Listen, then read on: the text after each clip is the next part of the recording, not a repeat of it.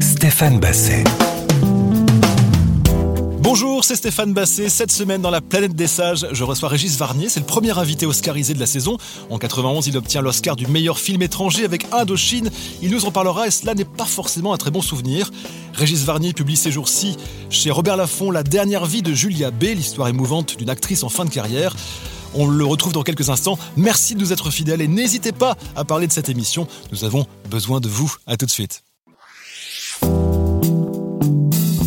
La planète des sages, Stéphane Basset. Régis Varnier, bonjour. Bonjour. Merci de nous retrouver dans la planète des sages.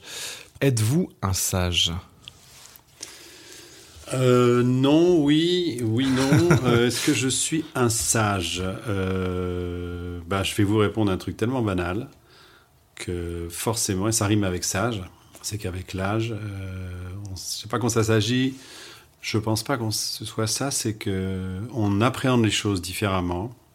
Par exemple, si on, on voit se profiler une situation, disons, affective ou sentimentale, dont on sait que euh, on va y perdre des plumes, que ça va être un peu compliqué, mais qu'en même temps, il y aura des moments intéressants. Voilà ce qu'on pourrait appeler les bénéfices secondaires de, de la névrose.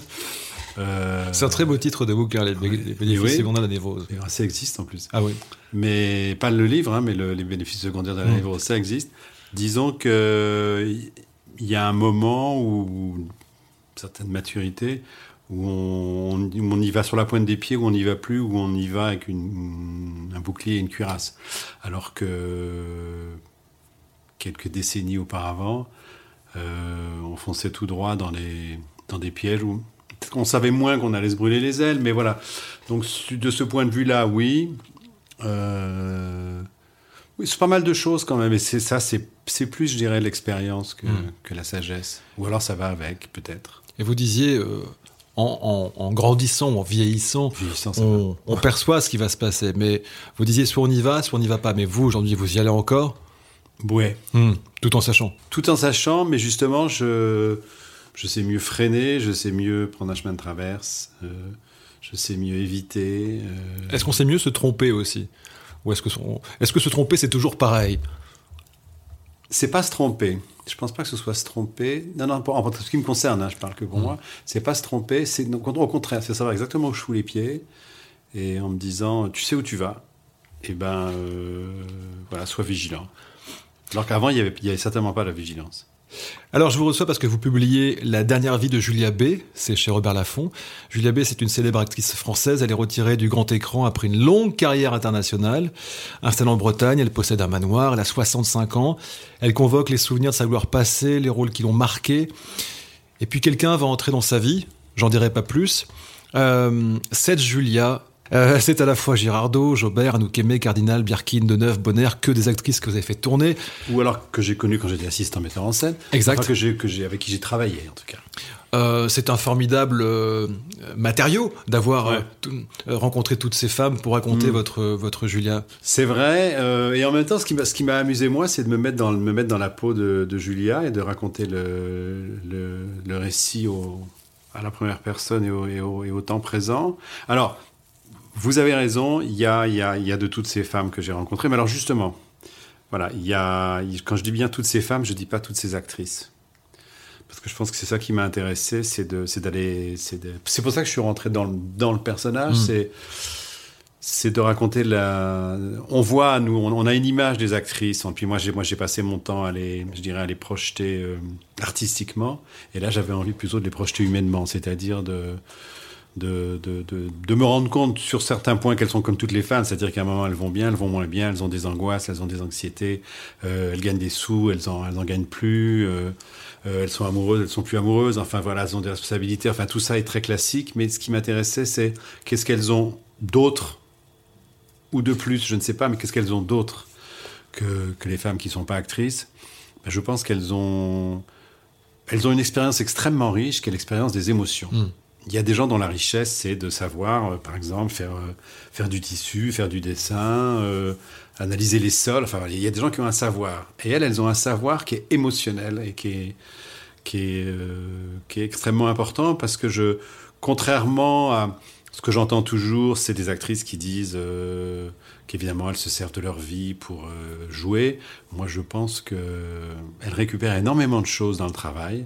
Mais d'abord des beaux textes, des belles répliques, des histoires, des situations dans lesquelles elles s'obligent à se plonger, dans lesquelles elles vont éprouver des émotions. Et je pense que ces émotions, elles les gardent et que ça devient à la fois une, une armure pour la, pour la vraie vie. Et j'ai l'impression que c'est presque comme un, comme si elles avaient, elles avaient pris un vaccin. C'est-à-dire que ces émotions qui souvent, souvent, ce qu'on fait jouer au cinéma, c'est des choses un peu rares, un peu différentes. Ça peut être des émotions dangereuses, des situations dangereuses. Et je pense que les éprouver au cinéma va les aider à s'en protéger dans la vie ou à savoir les gérer. Et c'est ça qui m'amusait chez Julia, c'est de voir comment, comment elle gère sa vie à travers un, un bagage émotionnel qu'elle a trouvé dans son, dans son travail. Régis Varnier est avec nous cette semaine sur RZN Radio. On se retrouve dans un instant. La planète des sages. Stéphane Basset. Nous parlions, Régis Varnier, juste avant la pause de, de Julia. L'héroïne de votre livre, elle ne se sent plus désirée. C'est le, c'est le métier hein, dont elle parle en premier, Mm. c'est-à-dire le, le regard des metteurs en scène, le regard des producteurs ou le regard des, des acteurs, hein, des partenaires ou des écrivains. Qu'est-ce qui arrive à, qu'est-ce qui arrive à une actrice, euh, oui, de 65 ans par exemple, enfin, c'est le sujet d'ailleurs, 65 ans qui, dont la, la carrière fléchit. Euh, Il y, y a- il y a moins d'argent, il y a moins de rôles, il y a moins de demandes, il y a moins de sorties, il y a moins de désirs, il y a moins. Il y a moins de regards qui se posent amoureusement. Il y a moins de courtisans, il y a moins de courtisans, il y a moins de tout. Et, et surtout que les- cette génération d'actrices, parce que ça se passe plutôt, euh, c'est situé au temps des élections américaines, Clinton-Trump, cette génération d'actrices a appris euh, à être euh, à distance, euh, mystérieuse, énigmatique, invisible, Autre époque. voilà, autre époque. Et là, elle se rend compte que les, les jeunes actrices qui lui succèdent, le problème, c'est pas d'être désirée, c'est d'être vue. Euh, Ce monde d'aujourd'hui dont vous parlez, est-ce que c'est un monde dans lequel vous, non pas votre héroïne, se sent à l'aise?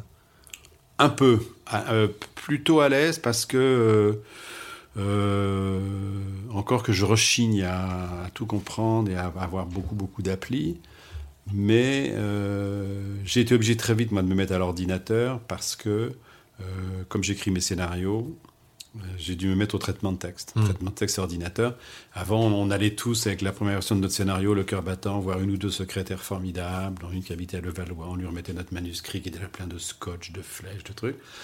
Et elle les tapait. Et aujourd'hui, tout, on, bah, depuis des années, on bosse nous-mêmes euh, sur une machine. Puis après, comme dans la machine est arrivé Internet, et voilà. là.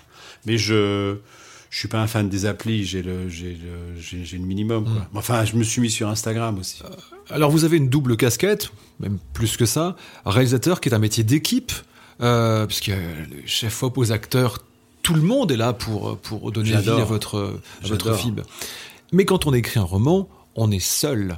Oui, mais alors je vais vous dire, juste pour, le, réalisateur, il y a un truc, je crois que c'est Spielberg qui l'a dit, on l'a tous dit, mais il le dit peut-être mieux que les autres.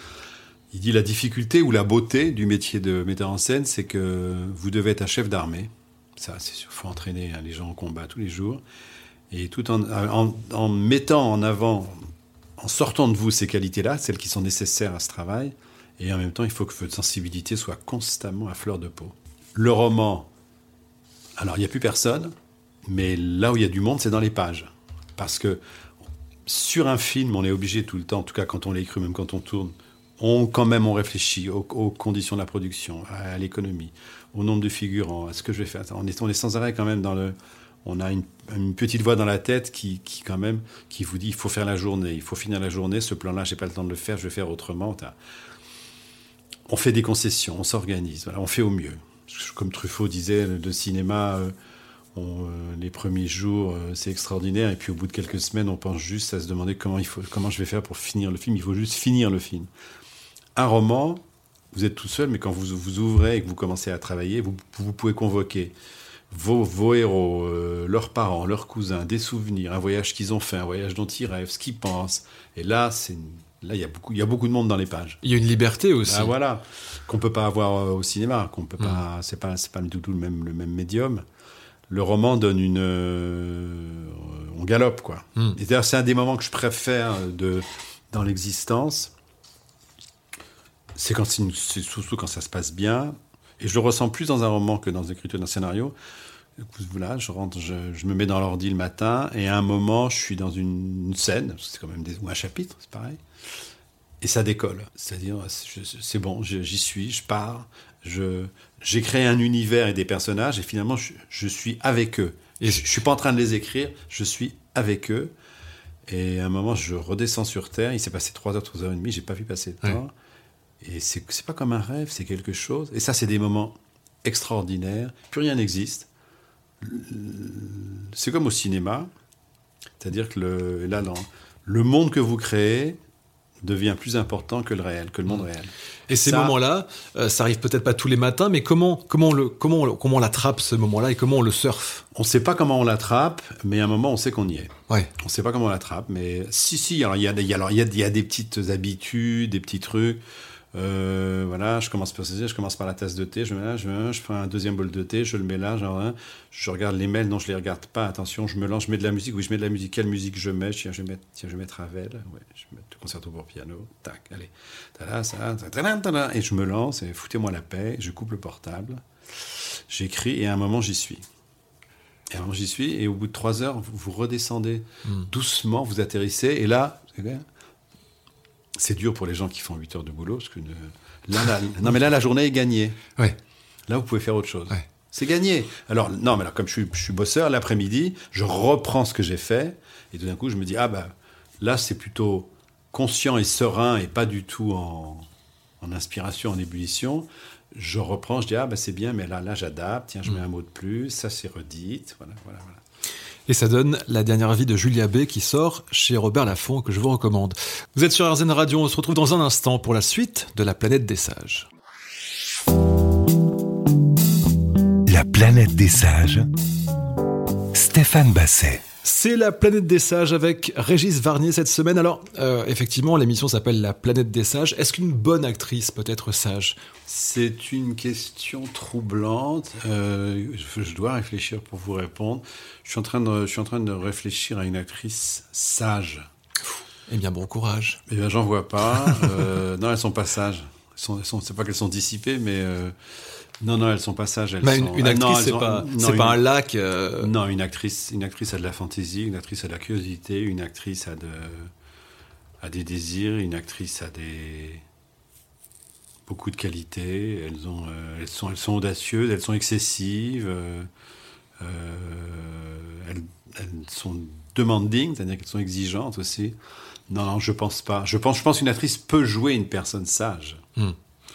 Mais je ne pense pas qu'à l'intérieur d'elle-même, elle soit, elle soit sage. D'abord, c'est d'abord, si on est sage, on fait pas ce métier, je pense. Oui, parce que vous disiez euh, tout à l'heure, euh, y a, au, fond, il y a quelque chose, quoi. Quand on est acteur ou actrice, on attend avant, pendant voilà. et après. Voilà, donc euh, une, une, une, personne sage ne fera pas ce métier, mm. parce que ce, ce, métier a une, quelque chose qui est à la fois très très beau et, et très douloureux quand ça marche plus, c'est que, on en parlait, on a parlé tout à l'heure, c'est que euh, on dépend du regard et du désir des autres. C'est terrible en fait. Ça c'est terrible. Et même, même, même les acteurs que nous on connaît, les acteurs qui sont populaires, les acteurs qui font une belle carrière, que les gens aiment, vous n'imaginez pas comme euh, ils attendent quand même. Ils attendent et puis souvent il y a, ils savent qu'il y a, ils ou elles savent qu'il y a, il y a un très beau projet qui se dessine et il y a un beau rôle. Hmm. Mais ils sont plusieurs sur le coup. Vous écrivez, page 89, Il m'est arrivé de tomber amoureuse. Alors, c'est votre personnage, bien sûr. Hein. oui. Il m'est arrivé de tomber amoureuse des metteurs en scène de mes films. Souvent, nous en sommes restés là, au sentiment. Dans votre cas, euh, est-ce que le regard que vous portiez ou portez sur une actrice, il est forcément amoureux Avec euh, ce que ça peut comporter de, de, charnel ou pas d'ailleurs, mais est-ce qu'il mm. faut forcément être amoureux de, son actrice ou au contraire la détester très fort? Est-ce qu'il faut qu'il y ait des sentiments exacerbés? En tout cas, il faut le. je ne sais pas s'il faut être amoureux, mais en tout cas, il faut l'aimer. Euh, il faut aimer l'actrice ou le personnage? Les deux. Les deux. Mm. Les deux. Je, il faut, en tout cas, il faut, il faut l'aimer. Alors, il y a plusieurs formes de, il y a plusieurs manières d'aimer, mais je pense que je pense même qu'il faut, il, faut, il faut l'aimer, il faut s'aimer assez fort. Euh, et je crois que aucun des, ni les actrices ni, nous, ni nous-mêmes, je pense qu'on, je pense qu'on n'est pas dupes. Euh, on n'est pas dupes et pourtant les sentiments sont vrais mmh. et on sait très bien que qu'il est fort possible que les sentiments s'éteignent lorsque lorsque la période de désir est terminée, c'est-à-dire la période de tournage. Parce que, alors c'est une règle tacite, et puis je pense que c'est aussi une, une autoprotection. Parce que nous, euh, nous, quand on a fini un tournage, euh, bon, on prend deux trois jours de repos, pas plus, mais après on file, on file au montage. Oui, Et pour vous, le film continue. Le film continue. Pour l'actrice. Une actrice, euh, très- il y en a qui très très vite ôtent le costume, et 15 jours après, elles sont regardées par un autre, Hmm. et elles vont rentrer dans le regard et le désir de l'autre, elles vont s'y trouver très bien. Et voilà, donc il faut... Alors c'est compliqué, parce Ouais. qu'il y a les actrices, les femmes, enfin il y a, il y a la femme derrière l'actrice ou devant, voilà, c'est compliqué, mais je pense que moi je... Et c'est comme, alors je, je- je- je vous répondrai aussi par rapport au personnage, euh, et ça vaut pour le roman comme ça vaut pour un scénario. Moi, j'ai l'impression que les personnages que j'écris, euh, si je passe pas dedans, si à un moment je suis pas dedans, si je suis trop extérieur, ils seront pas vrais, ils seront pas justes. Voilà, et il faut, faut que je me, faut, pareil, faut que je me. Je me souviens de mon premier film, ça a été compliqué parce que j'ai- beaucoup écrit parce que il fallait, il fallait faire un très beau scénario pour être financé pour son premier film. Et je me souviens que je je me, je me foutais, j'essayais de me foutre dans les personnages. Je peux vous dire qu'à 7 heures du soir, je m'allongeais. Hmm. Je faisais la sieste à 7 heures du soir, mais pendant une heure, parce que, parce que émotionnellement, j'étais épuisé. Alors, c'était le premier film, et, mais j'ai continué comme ça. Mais donc, je crois qu'il faut que les personnages, on les ait investis, et plus on les a investis, plus on se rapproche des, des acteurs ou actrices qui vont les interpréter. Vous êtes sur RZN Radio, on se retrouve dans un instant pour la suite de La planète des sages. La planète des sages. Stéphane Basset. Régis Varnier, parlons de vous et de vos premiers souvenirs de vie. Vous êtes né euh, à Metz il y a quelques décennies. Aïe, aïe, aïe, oui. Quel est votre premier souvenir de vie? Est-ce que vous avez en tête la première image? Alors, je sais, alors est-ce que. Oui, je pense, c'est euh, en Allemagne, euh, dans un genre pique-nique ou dimanche. Je sais pas si c'est une forêt ou un champ. Il y a eu du soleil, je crois. Donc, c'est plutôt à la lumière. Et j'ai l'impression, parce que ça me, ça, ça me fait ça chaque fois. euh, il y avait, on s'était donc en, dans 40, 50, 51, je sais pas. 1950, 51.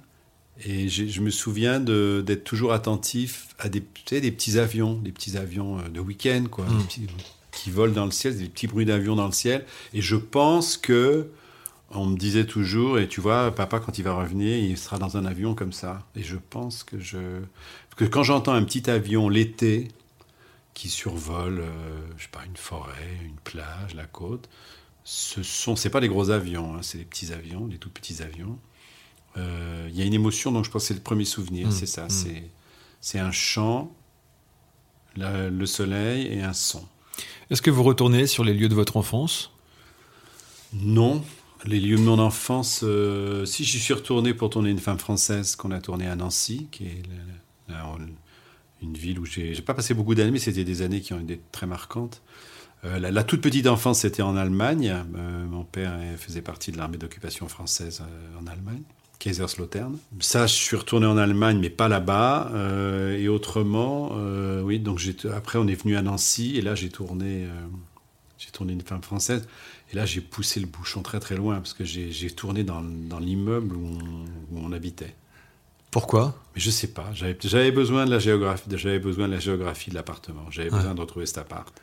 C'est a dingue pas- ça. Complètement. On n'a on pas tourné à l'étage où on habitait, parce que si on, les gens pas on était à l'étage du dessus ou du dessous, je sais plus. Mais j'avais, j'avais le. Parce qu'en, écrivant le film, comme c'était très personnel, l'histoire de, de ma famille, en écrivant le film, de toute façon, j'avais, je racontais euh, hein, l'entrée là, la cuisine, les chambres. Donc, euh, je me suis dit, on va essayer, puis ça a marché. 52 avenue Anatole France, Mm. à Nancy. Et après, euh, après, il y a eu le goût de, enfant, le goût de l'océan Atlantique, très vite. Ça a commencé par la Vendée, et très vite, on a fini en Bretagne Sud, et j'ai gardé le goût de la Bretagne Sud.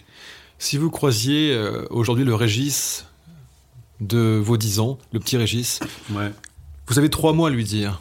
Ce serait quoi comme Trois mots Ouais, seulement trois. Euh, C'est pas facile. Hein. J'en ai trois, mais j'en ai, j'en ai plusieurs trois, donc je, te- je commencerai par fais-toi confiance, Ça marche. vas-y, fonce. Ouais. Euh, et euh, surtout, ça fait quatre mots, tant pis pour l'indication, n'aie pas peur. Ça, la peur, c'est ce qu'il y a de plus terrible en fait dans la vie.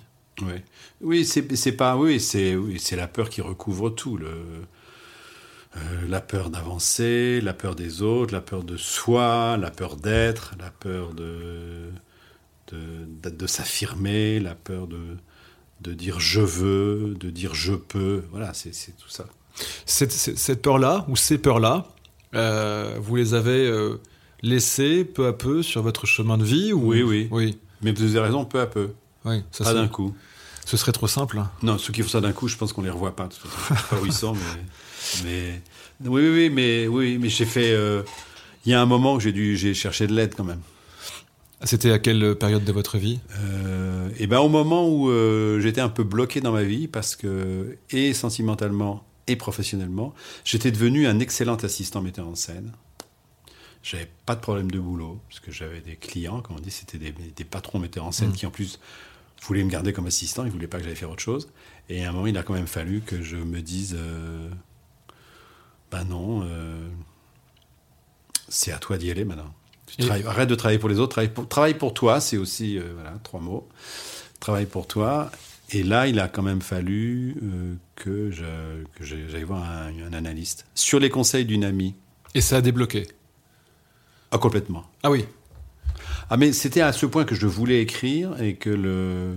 Le, le, je sais pas si c'est pas le refoulement, mais le, le blocage, en tout cas, l'inhibition était telle que euh, les doigts se paralysaient sur le stylo. Je ne pouvais pas écrire.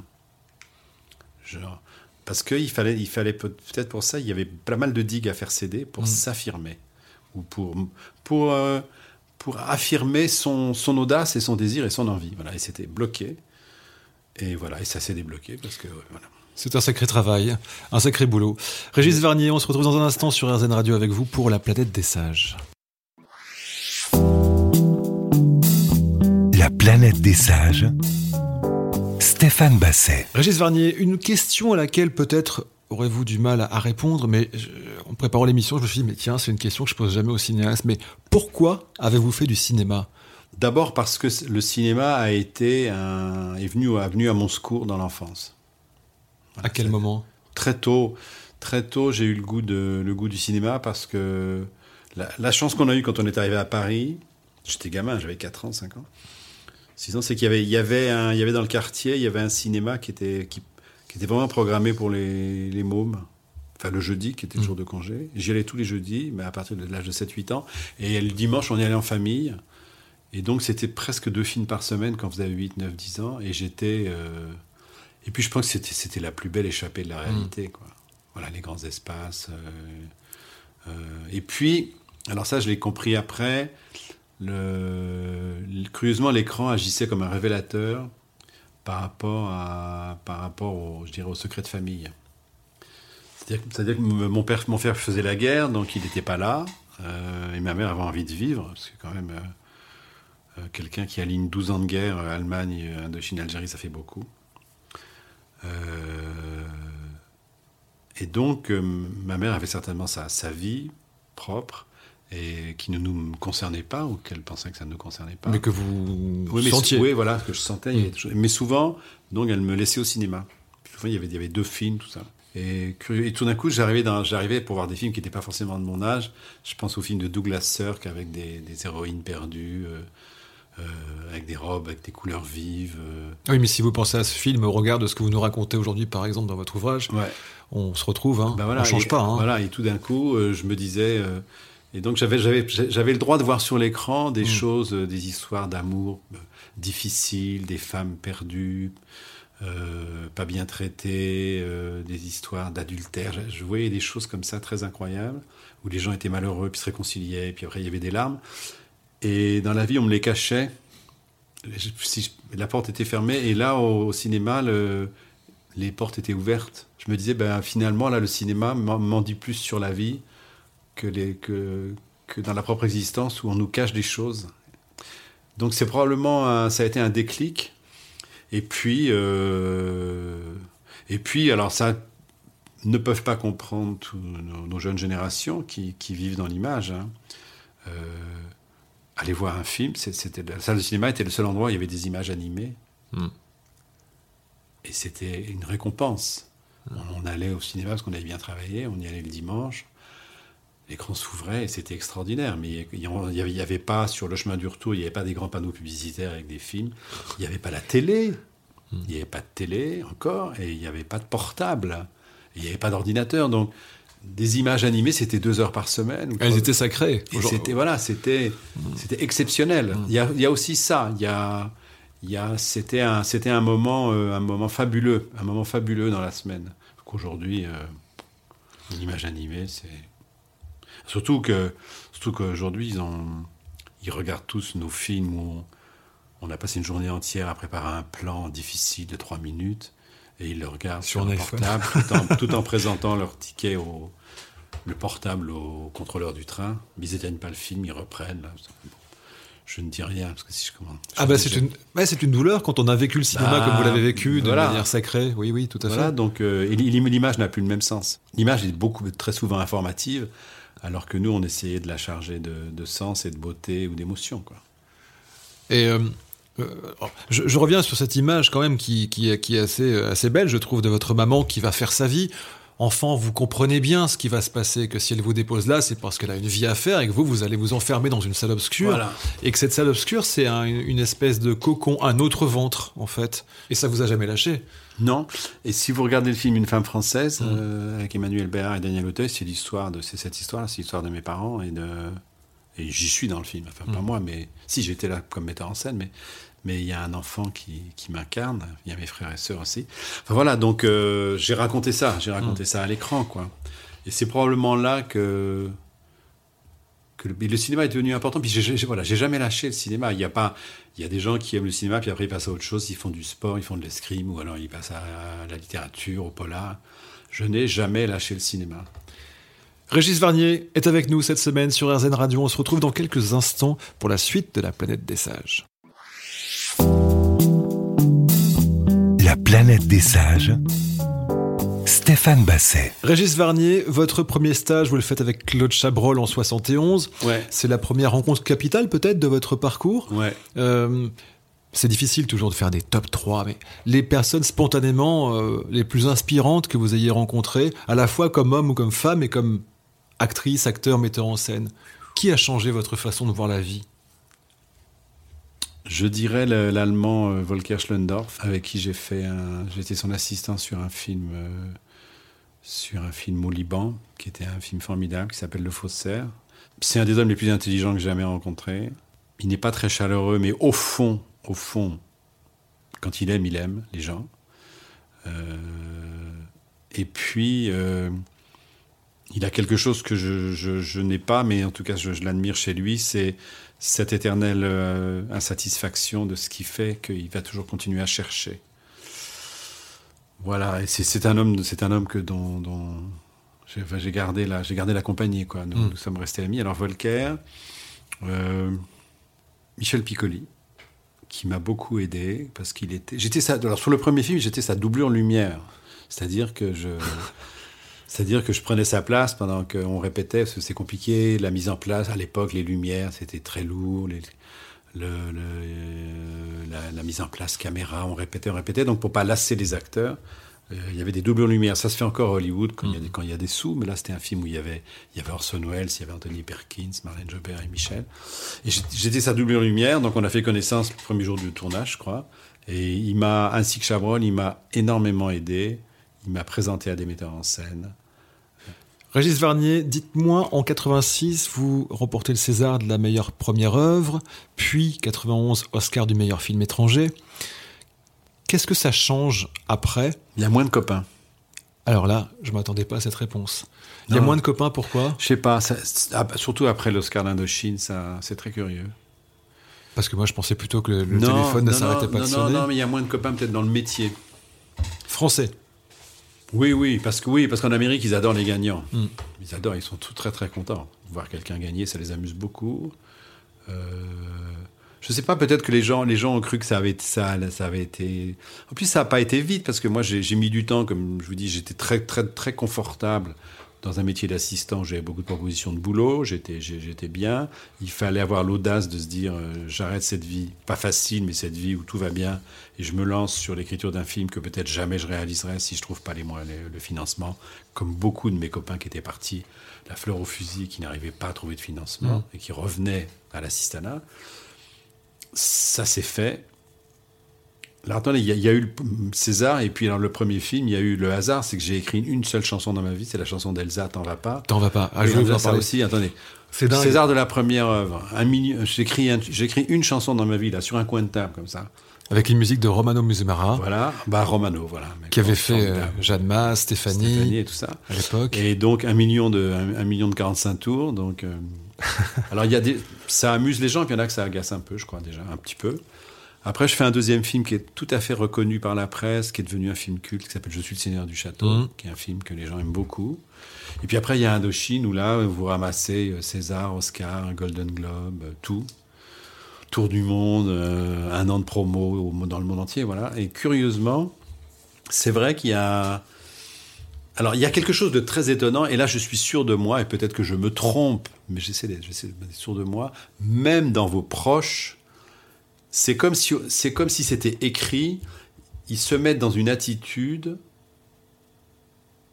ils vous disent, enfin, ils ne me disent pas moi, mais je- ça me revient, euh, ah ben ça y est, t'as vu, il a la grosse tête, etc. Et je pense que je pense pas que je suis tombé là-dessus, parce que ça me serait arrivé à 25 ans, tout ça. C'est un peu, on est, on peut être un peu en déséquilibre. Mais j'avais 40 ans quand tout ça arrive, donc. euh, c'est- à la fois douloureux et, et prodigieux ce qui vous arrive à ce moment-là.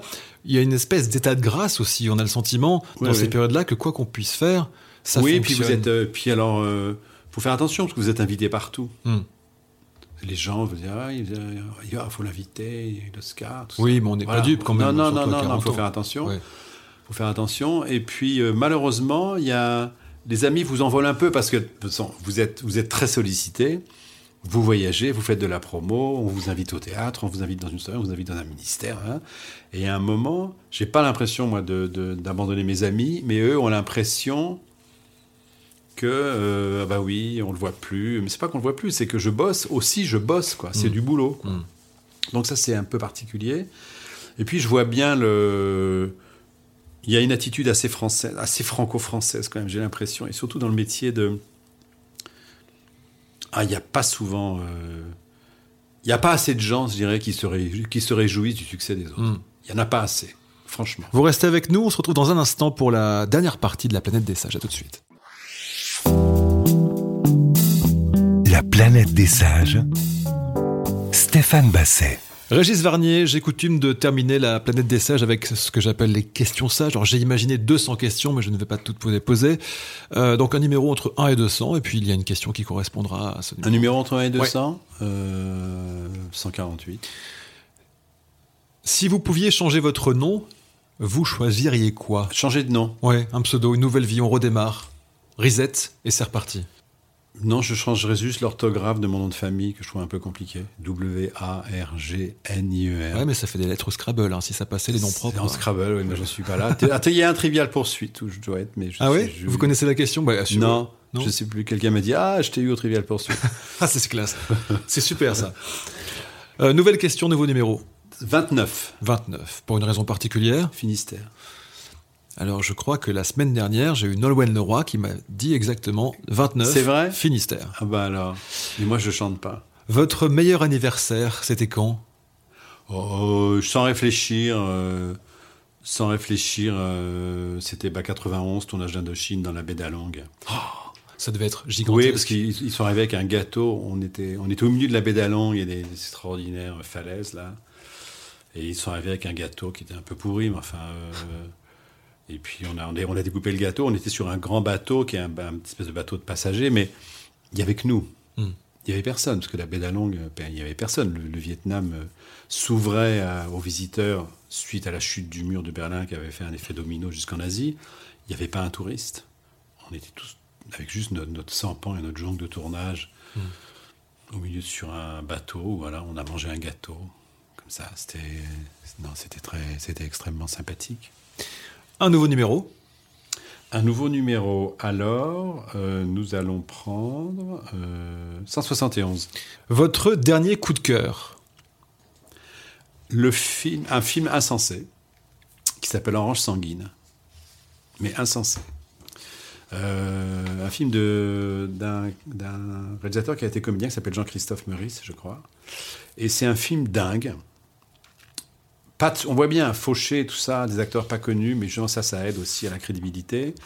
Et il raconte l'histoire de plusieurs personnages, comme un film choral, puis peu à peu on se rend compte ah bah oui, alors l'avocat c'est le fils de ceux qui font le concours de rock, et puis alors la fille, là, ah bah la fille elle connaît. Peu à peu on sent que tous ces gens-là sont reliés. Et je pense qu'il a. C'est un homme en, en- en révolte, j'imagine, le metteur en scène. Il a pris un peu tous les mots ou les thématiques qui secouent la société aujourd'hui, et il a dit, bah, vous allez voir, moi j'ai des solutions pour tout ça. Radical. Et le film est radical. Rappelez pour nos auditeurs le nom du film. Orange sanguine. Est-ce que la dernière vie de Julia B deviendrait un film? Alors, c'est tentant, Hmm. parce que c'est une très bonne histoire. Oui, c'est vrai.